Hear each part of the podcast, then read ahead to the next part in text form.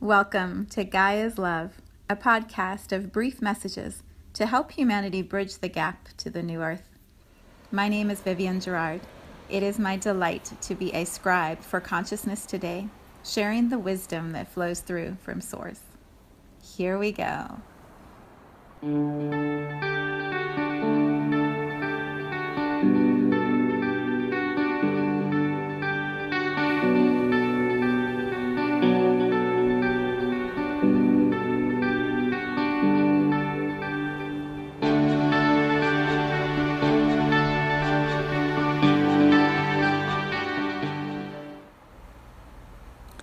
Episode fifty-six. It is a Friday here in Cincinnati, a gorgeous Friday for September. The sky is blue, the sun is shining, it's warm, the leaves are changing color. It's this beautiful fall day, and I have been away from this space for two weeks, not what I had planned, and yet that's just the way it all sort of flowed through. So today I arrive in the space um, steady, uh, learning, growing, and holding the vibration of this word, integration. I was thinking about this earlier in my meditation. Uh, this card, the Zen card, came to mind, which I'll read in a moment. So, yeah. I went away two weeks ago with a group of my friends who I trust implicitly and who see me and know me and support me and all that I'm here to become. And I thought I was going to connect with the trees, the sequoias, these beautiful, beautiful old trees that just hold such reverent space in California. And so my friend had arranged for us to be at this house for a week, and um, it was right on the edge of this little river, and then it was two miles from the entrance to the Sequoia Park, and all I kept thinking about were the trees. I'm going to see the trees, and I'll have some time with my friends. It'll be wonderful, and the sun will be shining, and it'll be a time to restore and, you know, prepare for the fall and the winter that's arriving. And we got there, and almost immediately I realized, oh wait, this is actually about the friends. This is about being seen and being witnessed and receiving reflections and looking at my gunk and clearing out some things. And then the second day we went to the trees, and I was walking around these gorgeous, huge trees that just bring you joy, and you can just feel the power and the strength and the endurance, the commitment of these trees when you're walking through the groves and walking down the trails, and it's just inspiring and majestic. And yet there wasn't this um, like connection in the way that I had expected, you know, where I thought I would just be overcome with emotion. For some reason that was what I had expected. And so we went back and forth through the trees a couple times. In between, while we were at the house, we would go down to this little area in the the property that the owners had created, where there was like a little bit of beach sand, and that's this beautiful river that flowed through, and all these boulders. And the river water came from up in the mountains. It was cold, but it was pure. It was clear. It was absolutely amazing.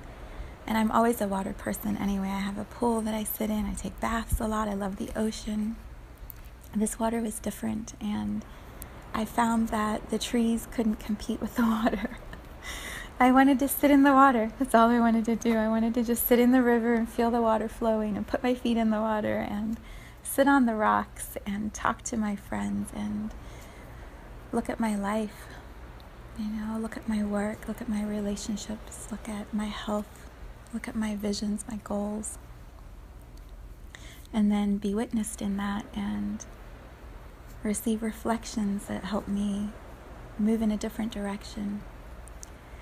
It was a purifying process that I don't really have words for, so I am trusting the vibration comes through in my voice and in the story that I share. It was absolutely beautiful and healing and cleansing. And I left after a week there to come home in a different, um, a different vibration, a different field of energy than how I arrived. I felt supported and connected and um, ready for whatever was going to move next, you know, when I got back. When we have those expansions of consciousness, when our soul takes over more of our physical body and gets really clear on how we want to live, how we want to be in this world.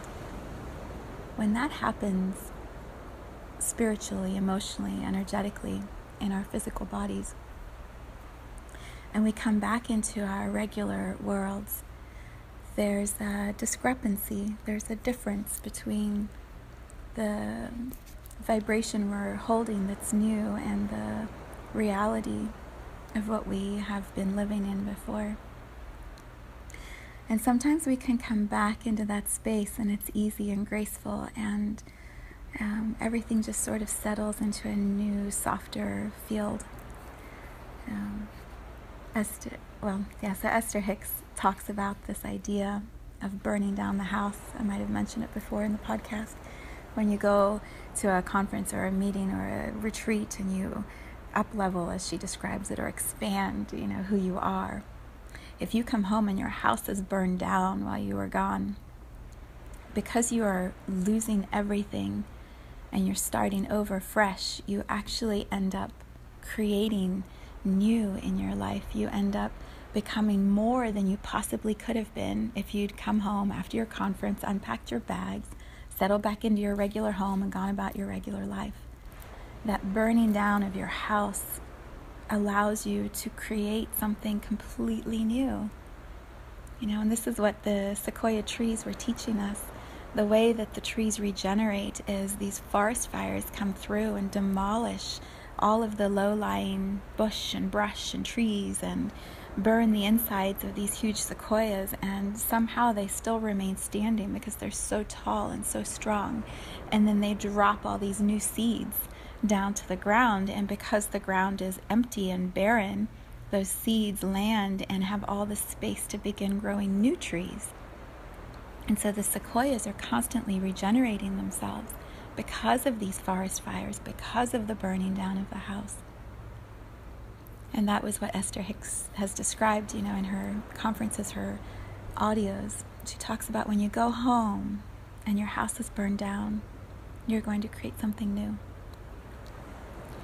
So I came home from this amazing purification and feeling all this clarity, and immediately the places where I had been out of alignment in my relationships, my work, my health, everything, right? All of those places where I had not been in the highest alignment for my soul start presenting themselves to be cleared or be explored or at least be looked at. And so that is integration. It's the merging of who we're becoming with who we've been, and then finding a way to navigate the difference, to heal the difference, to bring the old into alignment with the new, and the new back into alignment with the old, and then somehow something new gets created. Hopefully something better, something stronger, something more Um, in integrity, more in alignment with the best version of ourselves that we came here to be. And yet, just like the forest fires burning down the trees, there's all that ravaging pain and trauma that happens to the tree. When someone loses their house, when it burns in a fire, there's the devastation, the grief of trying to move through that. And so sometimes when we up-level our consciousness, when we expand who we are, when we allow ourselves to be bigger, more visible, more brilliant, There's a grieving, a loss that we feel from who we used to be, who we knew ourselves to be. And it takes time to sit with all of that and feel it and move through it and be reflected in our relationships and, you know, keep keep flowing forward, trusting that life is taking us into a new creative field that's even better. So that has been my week, and being in the presence of it, the journey of it, is more important than uh, sharing it. And yet this morning, this morning I felt ready. You know, it's, I feel so many people are going through this exact process that I'm feeling, knowing that we are here to be the fullest version of our soul that we can possibly be, to shine as brightly as our lights are allowing us to shine. And yet trying to make sense of it as we go. So I share this integration vibration, thought, feeling with you, and trust it, it lands with you also. I'm going to read the card. Um, I have one deck which I think I've shared before on this podcast. It's the Osho Zen Tarot card deck. And I love the images, the descriptions. There's a commentary that goes with each card that just talks about what does it mean right now in this moment to each of us. So I'm going to read it to you, and then I'll put a picture, the picture of the card, in the Soulshine Tribe, um, if you want to look at that. All right, integration. This is what it says. The conflict is in man. Unless it is resolved there, it cannot be resolved anywhere else. The politics is within you. It is between the two parts of the mind. A very small bridge exists. If that bridge is broken through some accident, through some physiological defect or something else, the person becomes split. The person becomes two persons. And the phenomena of schizophrenia or split personality happens. If the bridge is broken, and the bridge is very fragile, then you become two. You behave like two persons. In the morning, you are very loving, very beautiful. In the evening, you are very angry, absolutely different. You don't remember your morning. How can you remember? Another mind was functioning, and the person becomes two persons. If this bridge is strengthened, so much that the two minds disappear as two and become one. Then integration, then crystallization arises. What George Gurdjieff used to call the crystallization of being is nothing but these two minds becoming one, the meeting of the male and the female within, the meeting of yin and yang, the meeting of the left and the right, the meeting of logic and illogic, the meeting of Plato and Aristotle. And then the commentary says this: the image of integration is the unio mystica, the fusion of opposites. This is a time of communication between the previously experienced dualities of life.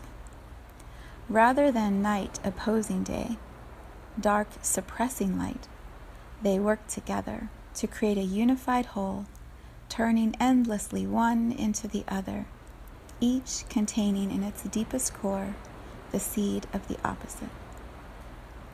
In the card, there's all these beautiful pictures, and there's a face in the center, and on the one side is an eagle, on the other side is a swan.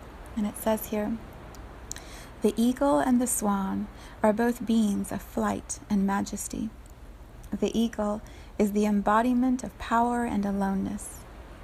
The swan is the embodiment of space and purity, gently floating and diving upon and within the element of the emotions, entirely content and complete within her perfection and beauty. We are the union of eagle and swan, male and female, fire and water, life and death.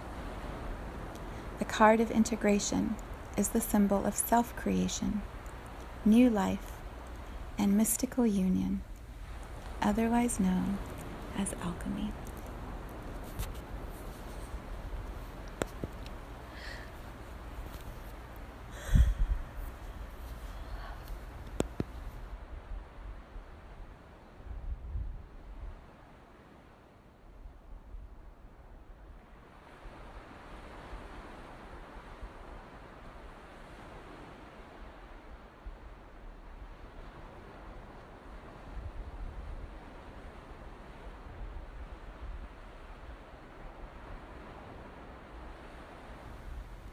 Thank you for tuning in to today's vibration. Let's take this message of pure love out into all of our communities and continue expanding love here on Gaia. So much love from my heart to yours.